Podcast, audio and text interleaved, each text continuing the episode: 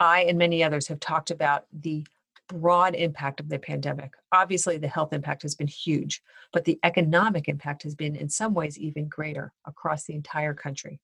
Jobs have been lost. There are bills to pay. There are mortgages that are in question. There are houses that are in question. None of this was your fault. But there you are. You're struggling to pay your bills. You're trying to make ends meet. So now what do you do? Well, today we're going to talk about how you can raise cash, decrease your debt, protect your retirement so that in the future you'll be able to retire. You'll have money ready for you when the economy turns back around, as it will come back around. So we're going to talk about that today with Greg McBride from bankrate.com. I'm Sarah Hiner, and this is the Bottom Line Advocator podcast. Don't forget, please rate and review us and share these, right? If you're not in trouble, you know somebody who is. This is vital information. Thanks so much.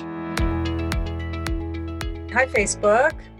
Welcome to Bottom Line Advocator Facebook Live. I'm Sarah Hiner, I'm president of Bottom Line, and I appreciate you being here today. Um, we're having a good time. These, well, it's it's hard topics that we're dealing with, but actually, I'm really pleased with how many people are giving us feedback and really getting value out of these to help them survive this and work through the challenges both on health. And today we're taking a total 180 with the topics we've been doing. We're going to talk about money today. And I'll tell you exactly who that, that nice man is that's sitting, smiling, smiling nicely behind, next to me, um, Greg McBride from bankrate.com. Um, but anyway, so let me just give you a little bit of, of housekeeping as always. So um, we are doing these approximately each week. We're developing a great library of these. They're available on our Facebook page and they're available in our YouTube channel. If you want to go to bottomlineinc.com, our Bottomline Inc.'s YouTube channel and subscribe there. Tell your friends about these. Tell them to come like us. We are doing this, as I said, regularly, and we're getting great feedback. Great experts are joining me.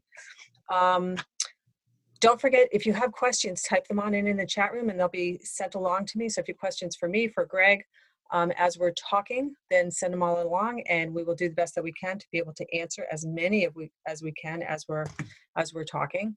Um, and one exciting thing I want to tell you about, if you look on the Facebook page, and we'll have information on this, we're actually doing a program, a six-week program. I've got two great doctors, Dr. Jacob Teitelbaum and Dr. William Li, that are going to join me on a six-week program about strengthening your immune system. It's called the Immunity Lifeline Program. And I've talked a lot about the challenges of dealing with COVID and whether or not there are treatments that are out there or whether or not a vaccine is going to come around the corner, which it really isn't. But what you can guarantee, what you can rely on is your own strength and your own body to know what to do and to help defend yourself if you know how to get it operating properly. Masks are helpful, helpful. Washing hands are critical but there's so many other simple things that you can do to reduce your chances of getting sick. So keep your eye out for that. Come join us. It starts next week. Immunity Lifeline. It's a six-week program. All right, let me let's talk about money. All right, because that has been a really, really tough thing for everybody. Um, let me introduce Mr. Greg McBride. He's the Senior Vice President, Chief Financial Analyst at Bankrate.com. He's the author of Bank. I'm sorry, I'm reading all this because there's so many things that he does that are so amazing. He's the author of Bankrate's Money Makeover series that helps consumers plan for retirement, manage debt, and develop financial strategies. Um, you've probably seen him because he's constantly on TV. On you name the news program, he's been on it, or he's been been quoted in the major every newspaper that there is. Um, but we got him, and in fact, he contributes regularly to Bottom Line Personal. So we're really fortunate to have him as part of our expert tribe. Um, you can follow um, him on Twitter at, at Bankrate. At, let's try that again. At Bankrate Greg. Um, and you can uh, check out their website, bankrate.com. It's an awesome website and has great information for you. So thank you, Greg. I really appreciate it. Great to be with you, Sarah. Thanks for having me. Oh, my pleasure. So, you know, again, we've been focusing on the the health issues, but money, and we've run, run a number of articles in Bottom Line Personal about money challenges and this cash crunch and financial challenge and the financial devastation of so many people. Um, I saw today, you know, yet another restaurant that's gone under you know, small business, small business people like crazy that are losing their businesses. They're not able to reopen, um, and it's just disastrous. So let's see if we can help people with their challenges. Um, why don't we start out? Just give me high level. What what's your view? Where what's the state of the economy? The market was 30% down. Now it's only 10% from its top high. S&P was at an all-time high, I think, a day or two ago. I don't know where it is today. I haven't looked. Um, so give me the high level what's what's what's the Greg McBride view of the world right now economically? Well, from an economic standpoint, I mean, what we had was essentially a sudden stop. I mean, traditionally, whenever we have a recession, it's a slow descent into a, a recession. Um, if you think back to the last two recessions, uh, you know, people often point to like a seminal event, like uh, the failure of Lehman Brothers in September of, of 2008 or or 9/11. But the fact is, in both of those cases, the economy had been in recession already for about nine months at the time that that happened. So, uh, whereas in this case, we went, uh, you know, from an environment where the economy was entering a, the 11th year of its expansion, longest we'd ever seen.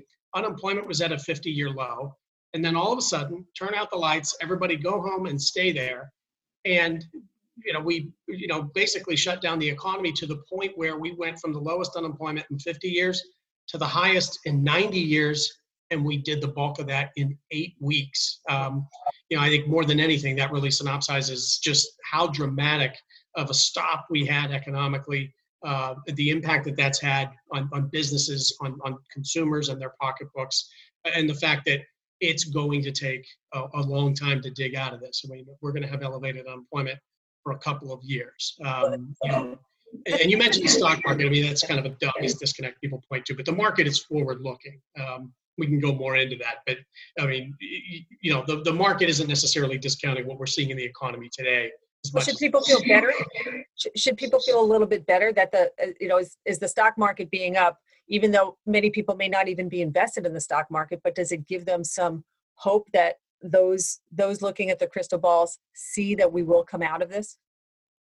In, yeah, in, a, in large respect, yes. Uh, you know, a couple things. I mentioned how the market is forward-looking, and you know we've had a, you know, a more than 40% rebound from the March lows uh, in the S&P 500.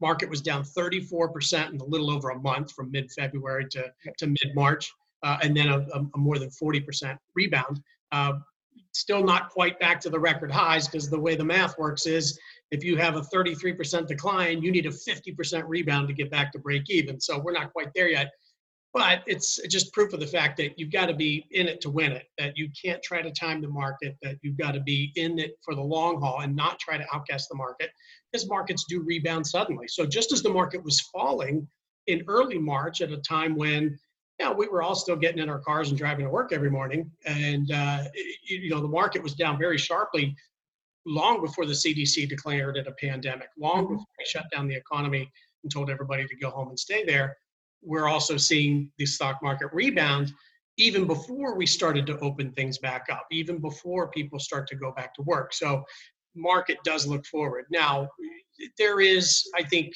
just given the economic realities, there's a, a fair bit of concern that maybe the market's gotten ahead of itself. Mm-hmm. Uh, and so, I think what to take from that is just that volatility is going to be the norm, uh, particularly in times of uncertainty don't try to guess where the market is going and you know hop in, hop out. That just doesn't work. But buckle the seatbelt and maybe grip that armrest a little bit tighter because it's going to be a bumpy ride in the market just as we sort out the economic realities because like i said it's you know it's not like we're flipping the switch back on and everything goes back to the way it was in february no and it's clearly not and you know certain certain places are opening up and certain people have been able to operate through the business some businesses obviously have done great you know, the toilet paper business has been amazing. Lysol's having a field day. Um, but obviously, entertainment, sports, restaurants, a lot of those business, it's going to be a very long time. Not only because whether the businesses are opening up, but we have so scared people to be afraid to go back out into the world. Um, which is another topic another day. I've talked about those on other podcasts. Um, let's talk. So let's jump into the nitty gritty in terms of helping people who really have now lost lost their earnings. A lot of people, you know, got some PPP help. There are companies that have gotten it. So they've gotten some assistance, but a lot of people also have really suffered. So let's talk about ways that people can I'll call it manage, find cash, right? They're totally cash strapped. They've got mortgages to pay, they've got rent to pay. So let's talk about, we've got about seven or eight different ideas actually of ways people can find some money for the world. Um, the first one you and I talked about was, I'll call it, you said emergency savings and other taxable investments. Yeah, this is really your starting point. I mean, and it might sound really obvious. I mean, if you have emergency savings, this is the emergency. This what it's there, this is what it's there for.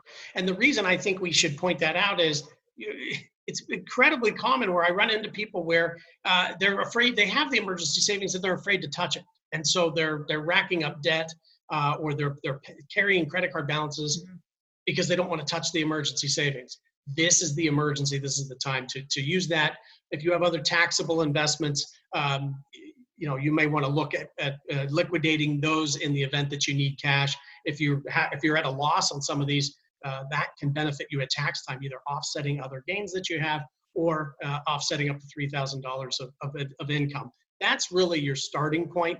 Um, you know, beyond that, a lot of these other options we're going to talk about, there's no free lunch. I mean, so with every other option, there's going to be a drawbacks, and that's why you want to start with the money that you have truly available, uh, So- you know, set aside for emergencies. So do you want to take that down to zero or should you still leave yourself a, a teeny bit of a cushion if, you know, leave a thousand dollars or five thousand dollars in there?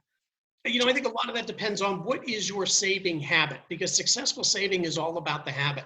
If you have a regular direct deposit from your paycheck and you're still working, that's a lot different from you're you're out of work, you've you know, you have very little in the way of savings and and there's not really a pathway to replenish that. Right. Uh, you know, I think, you know, in this environment, you know, maybe you leave a, a, a little bit just so you have flexibility to for say for example, put some food on the table if, if you max out your credit lines down the road. Uh, but bottom line is, if you have that emergency savings, and most people don't have enough, you're going to burn through most or all of that, uh, Right. you know, in, in fairly short order. Um, yeah, well, that's true. Okay, so so now so they've done that, but meanwhile they've got some very big expenses that they can hopefully adjust, negotiate. So let's talk about things like um wait, I jumped I jumped topics, never mind. Talk about next thing we were going to talk about was reducing contributions on retirement savings and things like that. So again, we're trying to figure out ways that people can increase their cash flow and, and reduce their their regular outflow of money that they've been committed to. Yeah, and so you know, there's two sides of the equation here, right? There's the money that's that, that's coming in, and there's the money Mhm. that's going out. So right now, we're talking about the steps you can take to kind of replace money that isn't coming in. Dialing back retirement contributions. If, for example, you've had your hours cut, or you have a significant other who's lost the job, and so money's tight, dialing back retirement contributions is an option. Again, no free lunch there. Uh, if you are not at least contributing enough to maximize the employer match, you're leaving free money on the table and of course you know the money that you're putting aside uh, today or not putting aside uh, you're you have the potential of missing out on decades worth of compounding so it's not necessarily a decision to be taken lightly but it's definitely uh, you know one of the one of the first that you're going to turn to because it has less da- draw downsides than some of the other options So if I dial down my 401k, if I've been putting, I'll call it $200 in my 401k. Now, again, let's say uh, you're only putting it in if you're still employed, right? If I'm not employed, if I'm furloughed, that's not happening. But maybe I'm still working, but my spouse is furloughed. So we still are in a cash crunch and we, you know, we've got um, to, to raise some money. Um, two things. One is, I think that I read that you can, if I take it out and if I reduce it now, I can add back, can I catch up later? You know you are governed by annual contribution limits. So i mean it's a great temporary measure in the event that you need some money now. And you know if you get back to working full-time hours or something later in the year and you're you have the cash flow where you can ramp up those contributions yes you can do that. Um, you know again there's limited downsides to this relative to some of the other things. There's not necessarily a penalty to this other than the long-term impact of that nest egg's not going to be what it had what it could have been if you'd been contributing all along but listen when income goes away you got to do what you got to do You have no choice. And again, that's something that it's, it's future money that presumably you've got some time to be able to make up. Um, any chance that companies are allowed to change their rules on matching through this? Uh, yeah, I mean, companies are going through the same cash crunch as as households are. So yes, we do see a lot of companies that are either scaling back or eliminating their matches. Um, you know, just again out of that same cash preservation methodology. Right. So we don't, we don't, you, you don't want to cut that out if your company's still matching because now you- you're getting rid of free money. But if your company's going to pull back on their matching, it's certainly a place to think about being able to pull back on. Um, all right. How about being able to get cash out of their houses? A lot of people have been in their homes and they've got a lot of equity. What's the smartest way to be able to do that? Well, interest rates are at record lows right now. So, uh, you know, you can kind of do the twofer of refinancing your mortgage. Uh, that might shave 100, 200 bucks a month off of your payments. If you have a lot of home equity, you might be able to take out some cash to what's known as a cash out refinancing. Um, again, you're going to pay a slightly higher rate for that. A lot of lenders aren't even doing those right now uh, simply because of all these concerns about people being out of work. But you know, there are options where it, it's still available. That's going to be your lowest cost way to get money out of the home. Um, you know, the other things are like take out a home equity line of credit, um, which has the benefit of you only have to tap it if you need it. So it's it's you have it there at the ready in case. Uh, interest rates there still fairly low, not as low as you're going to find on that uh, cash out mortgage refinancing though. Um, gotcha. Is what if so? This is kind of a crazy thing. You and I were talking before that the rental markets, if you live outside the city, are crazy high, and the housing market suddenly is really hot. Um, if somebody's really an extreme case, could they I'll literally sell their house and then go rent someplace? I mean, is that a legitimate thing to do?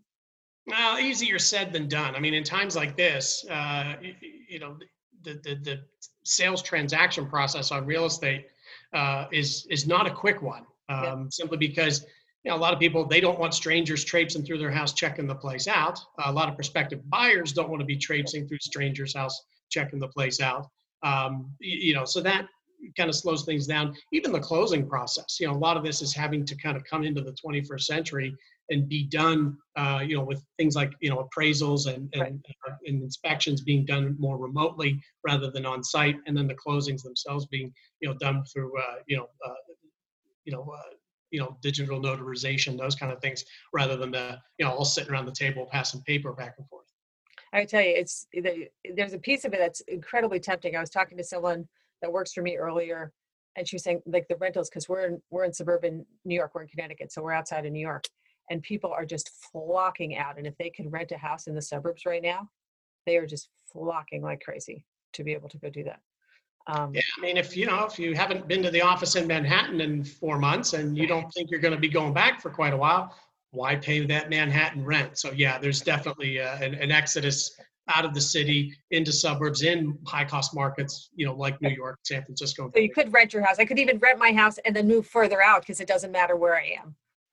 I mean, it's a lot of work, a lot of burden. And do you really want people traipsing through your house? But if you're if you're desperate, um, how about um, HELOCs? Yeah, a home equity line of credit, I like that as an option um, in the sense that it gives you a lot of flexibility on when you borrow and how you repay. Uh, with the home equity line of credit, you can kind of set that up as a reserve uh, and only tap what you need when you need it. Uh, again, no free lunch here in that you know that money you pull out of your house it's now secured by your house. This is not the kind of obligation you're going to be able to just walk away from. The other thing is we've really seen lenders tighten up on home equity. Why? You know in an environment where we've got the highest unemployment since the, uh, the great depression lenders are not jumping up and down to be in a second lien position, right? There's just a lot of uncertainty. They're trying to mitigate risk. So we've seen lenders really raise credit score requirements, require borrowers to maintain more equity, more skin in the game. Uh, and, and so it, the market is definitely tighter than it was. Credit's not as loose as it was prior to the pandemic. Yeah, well, that's true. But they also, and again, that's not going to give you immediate cash. You really, that's more if you need to down the road, you wanted a backup for it. Um, is it a good strategy for people long term? So let's fast forward now and things kind of settle out and people get their lives in order. Is it a good idea strategy in general for people to have a HELOC just so that they have in case of emergency, so that they might have had those funds available down the road? You know, it's not something that you can, I think, really rely on. And it's certainly not a replacement for that emergency savings that we all need. Mm-hmm. And the mm-hmm. reason why is when times get tough, like now, lenders to mitigate their own risk they can freeze that line of credit. Uh, they can cut that line of credit to limit their exposure particularly if it's a market where prices may fall.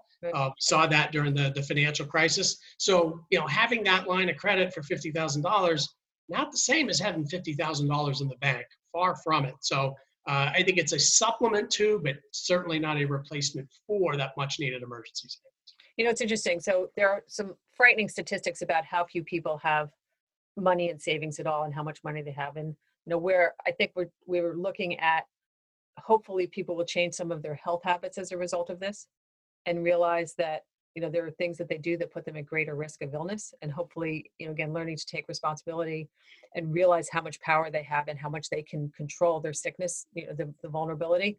Hopefully this also will help people to see wow i really do need that rainy day fund. And i do even if it's five dollars a week as little as you can just to be in the habit of putting that money away because rainy days or sunny days, but you know, metaphorically, rainy days do come. Yeah, I mean, from your lips to God's ears. But, you know, in truth, what we saw after the financial crisis, we saw a big attitude shift. People recognized the importance of emergency savings. They knew they were behind, they knew they needed to do it. And yet, over the ensuing 11 year economic expansion, we frankly did not see the needle move because so many people were hemmed in by high household expenses or stagnant income. So, as much as people wanted to and knew that they needed to, they, a lot of them still were not able to do so. So let me be snarky for a second, because I see a lot of people that they they they overspend themselves. I mean, this is such basic human behavior, and right, but there's somehow you know all the kids have iPhones, very expensive clothes, very expensive shoes. Like there's there's some choices that are being made that people might want to relook at as well. That could they have saved more money or are they going out to lunch every day i my kids are in their 20s and they both cook and they bring their lunch to work so that they could save money versus they see other people that are basically eating and wearing their paychecks at you know at, at entry level levels um, yeah i agree. I mean i think in terms of those forward habits that where you can generate the money to do that saving absolutely. But a lot of those things you can't undo now if you're in a pinch for cash. No but going forward like you really think about how much do you want to like we've been going out because i want to support the restaurants but i'm also we're cooking a lot. Um, that you know it's really a trade-off. Uh, let me re- remind everybody actually to um, if they have questions for greg to type them on in put them in on the facebook chat um, and also keep your eyes out for the information on that immunity lifeline program um, because that is going to help you to hopefully not not succumb in the future all right, let's talk about how about we talked a little bit about 401k. Now you can take a loan against your 401k, um, and in fact they've they've broadened that um, allowance. It used to be fifty thousand dollars. Now I think it's hundred thousand dollars. Yeah, and, and you know the loan is certainly not as bad an option as actually taking money out of the plan outright. Right. With the loan, you do repay it to yourself. Um, you know, again, no free lunch. You're going to miss out uh, on the, the gains between now and over the next five years as you're repaying that. Uh, you lose some tax efficiency on the repayment. Again, I think all of that, you know, relatively small potatoes if you need cash right now, right? So, you know, that is definitely an option, but it pays to understand the downsides. One of those downsides being if you lose your job, that loan becomes immediately due. And if you can't pay it, then it's treated as a distribution. So, you know, again, there's it's it's not a risk-free strategy, but it is definitely one that's available to people. And as you noted, the limit on how much you can uh, take out a loan against your 401k has been increased. You noted the 50,000 to 100,000, but I think for just as importantly is it's 50% up to 100% of the balance. So even for people who have much smaller balances, they now have access uh, to more of that money in terms of being able to take out a loan. And does it matter your age? Is it different um, below 59 below 62 and a half below like retirement age part you know retirement age or i think 59 is a cutoff or something or am i mixing up my pieces well not in terms of taking the loan in terms of the distribution uh, you know if you take an outright distribution or if you don't pay back the loan and it's treated as a distribution then yes being under age 59 and a half subjects you to a 10% early withdrawal penalty. Gotcha. Okay. Um, i have a question from somebody. They lost their job and now they need health insurance. Um, I don't know if that's in your in your wheelhouse um, at all, but do you have any thoughts on that? Or any, you know, have, you know, this is one that is just not talked about enough, considering the widespread unemployment, uh, you know, that, that's out there. And you know, the fact is, you know, some of the options that are available, this is the time when you can least afford them, right? I mean, one of them is, well, you lose your job, you can go on Cobra. Well, if you lost your job, the last thing you can do is start paying premiums that may be three or four times what you had been paying when you were working. And even uh, the exchanges were very expensive. Same deal. Yeah, exactly. So, I, you know, yes, those options are out there. Um, you can also check and see what sort of state programs uh, you might be eligible for, if there are assistance programs. Uh, but you know, this is an issue that's not talked about nearly enough, considering the widespread unemployment uh, and the fact that we're in the midst of, of a health crisis. I think this is you know, it, it, it's a big issue with not a whole lot of answers. Yeah, although it's funny, I've I've seen um, an increase. You know, telemedicine was a big thing where you know doc- people are now being able to visit their doctors online, and I'm seeing services. Um, we've actually been involved with one where you can you know fix monthly fee just to talk to the doctor so at least you can get an emergency look at something if you have symptoms or if you have have a question it doesn't solve everything but at least these are great options that i think are coming out i think there are going to be some new services new new areas that are being built as you know, that we're learning um, as a result of all this crisis all right let's go back to some other areas uh, social security um, can i take social security earlier you could. I'm not a big fan of this, and here's why. Uh, you know, one of the, the, things is, well, if you're 62, you could take Social Security just to kind of, you know, tide you over, and then uh, you could pay it all back within 12 months, uh, and that way you're not permanently locked into a 25% pay cut on your Social Security benefit. Let's be realistic. Uh, you know, it, it, most people, if they're if they're strapped right now because they're out of work or they've seen a significant income reduction, they're not going to be in a position to pay back all of those accumulated benefits within a 12 month period in order uh, to then be able to claim the higher benefit later. So I don't like that strategy uh, because, you know, anything less than that, you lock yourself into a permanent 25% pay cut. And Social Security is a lifetime annuity, right?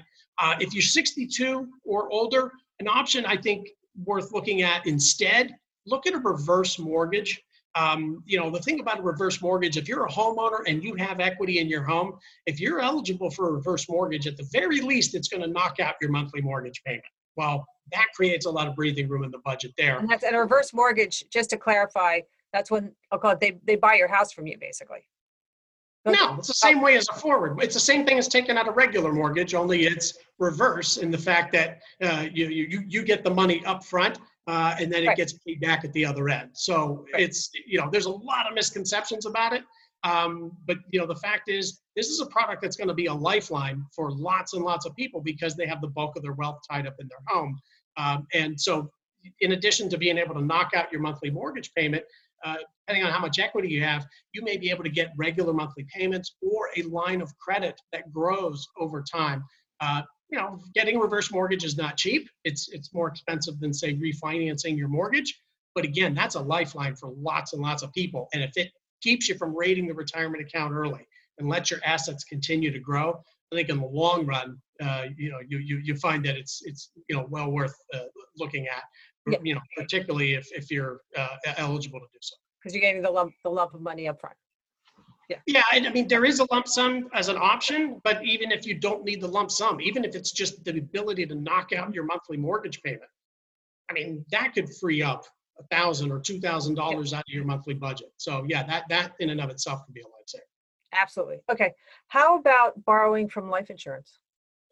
If you've got, you know, so, you know, depending on what type of life insurance policy you have, you have one of these what are known as permanent life insurance policies where you've been paying in for years and years, you may have accumulated a cash value that you can then borrow against. Um, so that that's an option. Uh, but again, in doing so, you are decreasing the death benefit that was the whole reason you got the insurance policy in the first place. So, you know, just it's one of those where you got to kind of weigh out the pros and the cons you know, is the risk of say leaving your heirs uh, shortchanged in the event that something happens, um, you know, is that worth the, the trade-off in order to get cash uh, on hand now? But it is an option for people to have those policies. If you have a term policy, you don't have a cash value and it's not an option.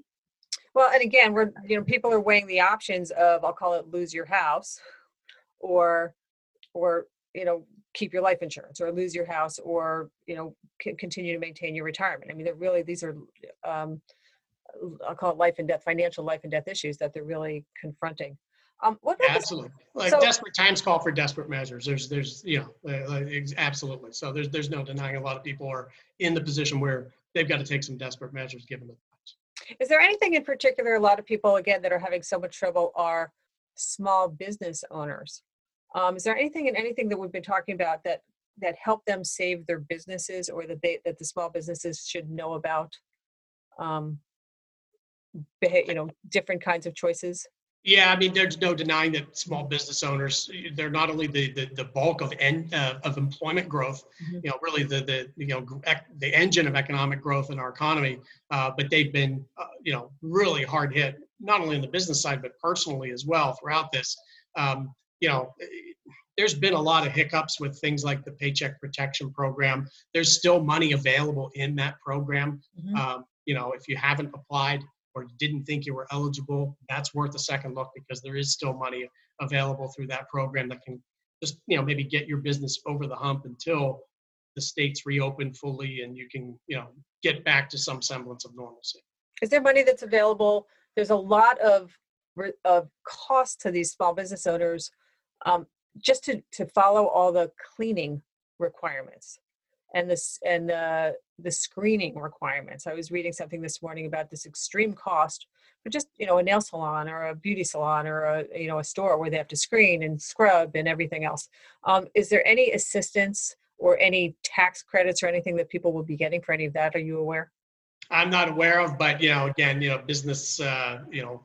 The, the business side of it is not not my focus. But I do think that you know, it kind of ties into one of the risks we have economically going forward, and one of the reasons why I said it's going to be a long road back is because you have a lot of businesses that now have this extra layer of costs Mhm. in an environment where demand is reduced and reduced for an extended period of time. So that in and of itself is going to threaten the viability of a lot of businesses, and that in, uh, could be a headwind to the economic recovery. Yeah, which you know I was going to mention earlier. I mean, uh, early on, I think we all thought, oh, we're gonna they'll deal with this. We'll close for a little bit. It'll go away. We'll come right back. And they talked about you know V-shaped curve, but now it really looks like a bunch of these businesses are going. It's going to take a long, slow time to to build back, given given the um, demand. You know, that consumers may want, but they're not able to go to the restaurants. The, the limitation of how many people can go into an arena. Talking about how long Broadway may be closed in New York, um, in restaurants. So right, let's talk about um, cutting bills because obviously, you know, we so now we can raise cash through some of the things that we just talked about. But on the flip side, as we start talking, is cutting your expenses. Um, it sounds really obvious to go, well, cut your expenses. Just don't spend as much. Don't you know? Don't don't buy all those things that you wanted to buy. Um, how about the like negotiating? So I know you have credit card bills. A lot of people have a lot of credit card debt. Um, how amenable are credit card companies to working with you on this stuff? Yeah, this is, at- you know, after filing for unemployment and seeing what sort of programs you might be eligible for, whether it's Medicaid or food stamps, contacting your creditors really needs to be next because there is uh, a variety of, of payment relief options that are available. I mean, you mentioned the credit cards, we'll start there. Uh, you know, credit card issuers have been very proactive about reaching out uh, to customers. When you call one of the issuers, you know, their recorded line before somebody even picks up says, if you're having payment difficulty and you need a forbearance or you need a payment holiday, let us know. Uh, and that's because they are there to work out arrangements. But the kicker is you've got to raise your hand and ask for it. Uh, don't run and hide from it. Instead, get out in front of it, contact your, your issuer. Uh, a lot of them have programs that can just kind of tide you over for a short period of time, let you skip a payment or two, uh, you know, waiving an annual fee, for example, waiving interest for a couple of months, you know, just those little things that might get you over the hump until you get back to work and can get back on your feet making those regular payments. Now let's clarify one thing though. Skipping a payment or two does not mean you don't owe the money. It means Exactly. Yeah. it No, means you don't have to pay it this month. You, you get to kick that can down the road a little bit and I guess perhaps not accrue. Sometimes Yeah. are they accruing interest on that or not necessarily? Yeah, payment relief is not debt forgiveness. Yes, that's absolutely clear about that. And uh, as for the interest, um, you know, generally in a in a forbearance type program uh, where they might uh, waive your ability your your requirement to make a monthly payment, the interest still accrues. But again, this is a point of, of negotiation. I you know I, I would absolutely uh, you know contact the card issuer, aim for an environment where they're basically just going to put you on pause for a while uh, and let you get back on your feet and then resume making the payments um, you know, do what you can to not only, uh, you know, get get some payment relief, but also, you know, get out from under the idea of, of this interest continuing to accrue, uh, you know, while you're under forbearance. And then again, see, one of the things you can ask about is if they can reduce the interest rate if nothing else. Because some of those. Yeah, if you're still are so working, high, Right. Um, yeah, I mean, if you're still working, uh, you know, you're in a great position to be able to shop around and get one of those low rate balance transfer offers. There are fewer fewer of those out there now, but they are still out there. So I was Um, going to ask you about, actually, we jumped. So, so I was just talking about just ta- negotiating with your current credit card company to say, can you lower my interest rate? That that's one of the negotiating points. But yeah, so balance transfer, I was going to ask you about that, where you use, where they would incent you with a very low interest rate to transfer my balance. Yeah, and the beauty of this is that it's kind of having the wind at your back in terms of debt repayment. So it can really help accelerate your debt repayment. uh, help you get out of debt sooner rather than later. Um, that's one where you know you still have to be working. Your credit still has to be really good. Um, you know that's probably not going to help the person who's you know out of work and who's in the cash crunch and who needs to call up the issuer and get payment relief. But for somebody else who's been really hammering away at their debt, here's an opportunity to accelerate that process by doing the balance transfer. Oh, or again, I may be working and my spouse may have been furloughed, so that you know your paperwork still looks like you've you've got your income coming in, but your family income has now been been crunched. Um, how about some of the um, credit card companies allow you to get a personal loan from that bank instead of just a credit card and to transfer some of your balance to a personal loan. What about that strategy? Uh, you know, a lot of times this is with regard to, say, like a big ticket purchase, right? So you want to continue to use your card and you usually pay it off in full, but you've got this, you know, furniture purchase or something that you can't pay in one fell swoop. It basically segregates that purchase uh, at a personal loan rate, lets you pay that off in even monthly payments over time. Um, you know, I would just, you know, it's treat that as you would any other loan product. Um, shop around and, and see if there are other lower, if you're in the market for a loan, that may not be your lowest cost option. So, you know, it, it's certainly convenient, but convenience often comes at a cost. I would shop around, in particular, if you have strong credit, you're in a position where you have other options available, be it other low rate personal loans or uh, you know being able to grab one of these 0% offers uh, on an introductory basis that's another great way to make that that big ticket purchase you need without the headwind of interest rates and being able to pay it off over time. I haven't been seeing those coming into my mailboxes much lately. Oh, that's you're. there's a reason why. Oddly, right. Shockingly, those haven't been there. Um, the, uh, so I don't know if you know the answer to this, and if or if you're allowed to. Um, can you name any names of credit card companies? I know some of them are, you know, kind of usually will have uh, are known for having more generous um, lower rates or balance transfers or things like that? Are you have any? Well, the, the, the famous zero percent balance transfer offers that have been out there have really been scaled back. Uh, Citibank, in particular, has a couple of cards that are still offering them. Some issuers have them available only to their current customers. Mm-hmm. Uh, they're not necessarily marketing it to new customers, but if you have a card with them, uh, there may be uh, an option available uh, to you to transfer balances from other issuers over at that 0% interest rate. So they are out there, kind of slimmer pickings than we had seen just a few months ago. Right. And you do have to have really good credit. So, uh, you know, again, this is not something that everybody's going to be able to, to, take advantage of. But for those that can, it can be a nice assist. How about playing the points game? And I think I realized recently I hadn't paid attention to my credit cards, and you know the, the credit card issues have gotten very aggressive with points and double points and triple points. And I suddenly realized I had a lot of points that I was able to pay down a good amount of my credit card bill with. Um, you know, are there are card issuers still I'll call it aggressive with their points and can are there certain cards that like again you might want to get because they have a lot of points and then you can if you get double triple points at the grocery store then you accumulate points that you can then pay back use back to pay off your bills uh, what we are seeing is is issuers tweaking uh, their reward programs in the mm-hmm. sense that because people aren't doing traveling uh, you know having getting double or triple points on airfare purchases or hotel isn't doing anybody a whole lot of good right now. So, you know, you are seeing issuers that are, you know, all of a sudden now they're offering double or triple points when you go to the supermarket because that's where a lot of us are spending our money these days. Right.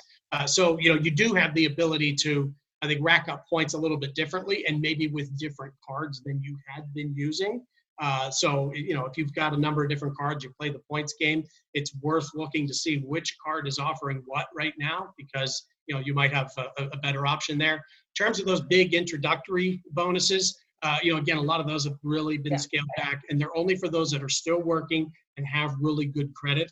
That's not going to help the person who's in a cash crunch. If you are in a cash crunch, look to your rewards cards that cash back that you've accumulated, those points you've yeah, accumulated, exactly. that might be able to, you could use that either to pay your balance or to get gift cards uh, that you then use at places like the supermarket or someplace where you're regularly spending money. So that could be a very prudent uh, source of cash in times like this. Yeah, exactly. I've also found, you know, a lot of the card issuers have so many versions of cards now. So that is it a strategy to call up, you know, Bank America or Citi card, say, you know, here's what I have. Years ago, we had I had I, I won't name names, but we had a major bank card, my company, And we'd had it for years and we didn't get points on it. I chased after them and chased after them to try and get points on the card because new people would get points. I ended up having to cancel that card. I switched banks. I was so mad. But but now, like, can I can I call up? So if I call up Chase or call up Citi and say, hey, I've got this card, but you've got all these other versions to try and just shift to a different kind of card again that might have more generous points. Well, if you want the introductory bonus, you have to apply for that card separately. You can't uh, So they don't just transfer transfer me one product to another. So you, Yeah. you'd have to apply for that card. However, even then, once you're approved, you can shift the credit lines around. So, you know, that's not a problem. But, um, so yeah, you could, you could really do that.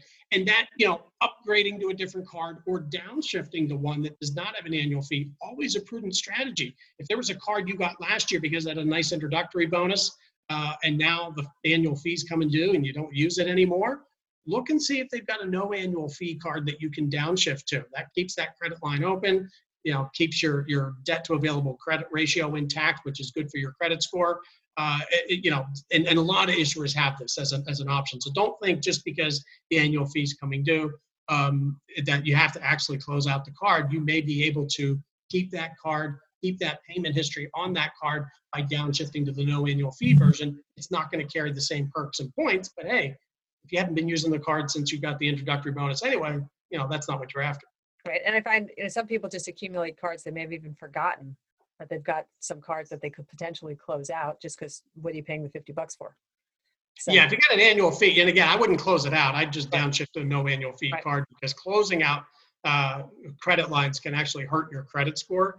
And a lot of card issuers are doing that proactively. So that card you've got tucked in a drawer uh, that you haven't used in a couple of years, if it's a no annual fee card, you're seeing a lot of issuers proactively closing out that card. So I think a lot of people may have fewer cards now than they did a few months ago simply because issuers have been closing unused cards. So people should go the other way that they might want to use a card they haven't been in order to protect their credit score for future.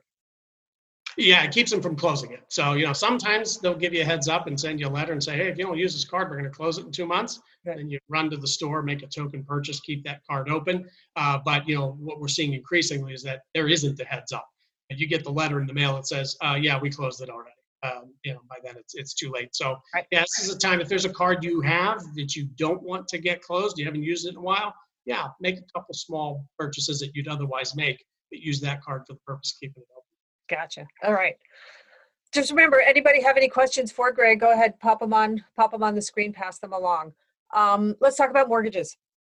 What kind of latitude do people have in terms of forbearance with mortgage payments? This one is huge. Uh, if you have a federally backed mortgage, and you know almost three quarters of mortgages out there are federally backed, so that just shows the magnitude of, of, of this here. Um, if you have a federally backed mortgage and you've suffered a financial impact from the pandemic, you are eligible for forbearance uh, for up to 180 days, which can then be renewed for an additional 180 days if you're still in payment difficulty. Uh, again, you've got to call and ask for it. Don't sit back and wait for the lender to come to you. You've got to pick up the phone and contact them. But that can be tremendous payment relief uh, during a period of time when you really need it. And uh, let's debunk the common misperception with this federal uh, forbearance option that's available through the CARES Act.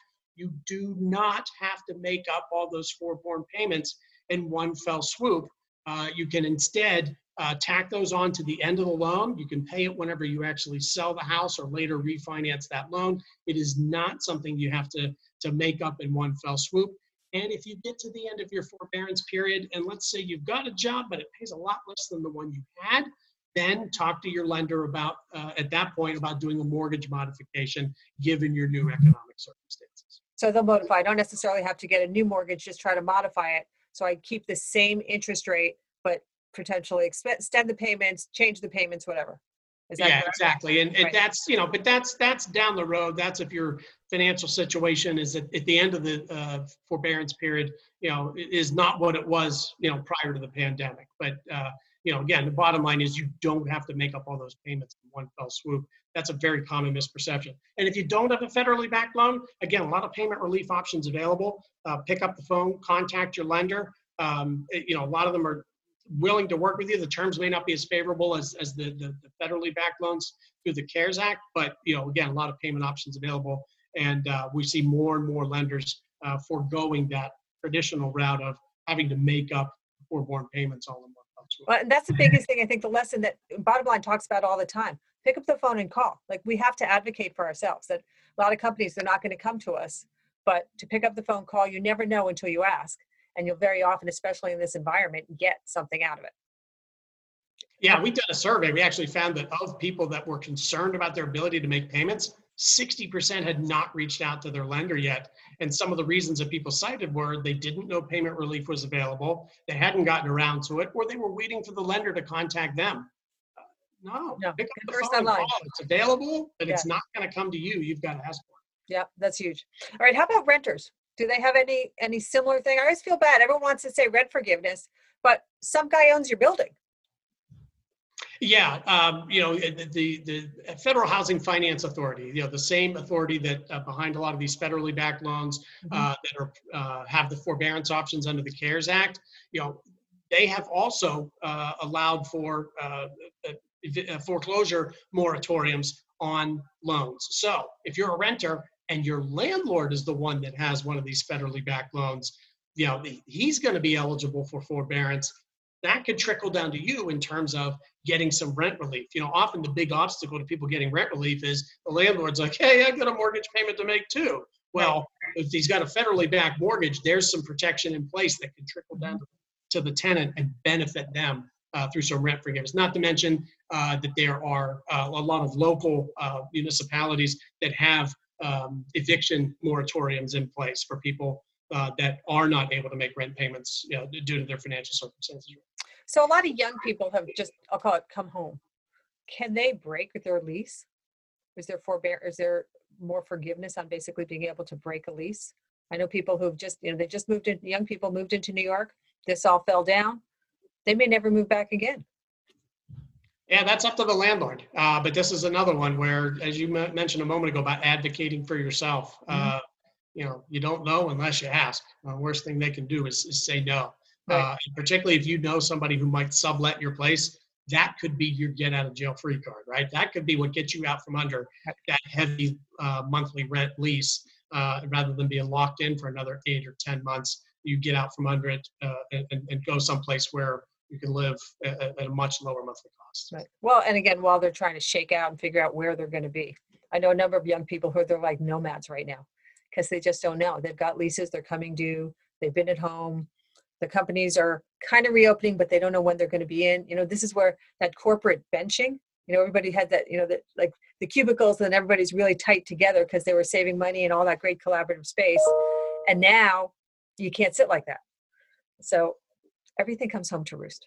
Well, and, and working from home has, has been proven now to be very effective for a lot of companies. Some have actually seen productivity go up under work from home. And so it's much more socially acceptable in the corporate world. So the reality on the other side of this is Yeah. that a lot of companies might be perfectly amenable to having people work from home uh, because they don't want to pay that high city center rent that they've been paying where they've got hundreds or thousands of people working in the same building, right? So, you know, yeah, Yeah, that's there's a lot of definitely options shifting. available down the road.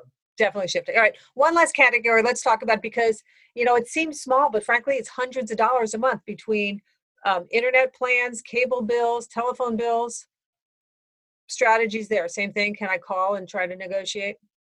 Yeah, I mean, you know, we take a long, hard look at your expenses, but yeah, let's talk about those those subscription plans where pick up the phone, uh, try to negotiate. I mean, you know, depending upon how much of a pinch you're in, uh, cut back on the premium channels you're not using. Uh, call and, and and see if there's a lower cost plan, even if it has say fewer minutes on the phone, uh, or you know has some restrictions in place.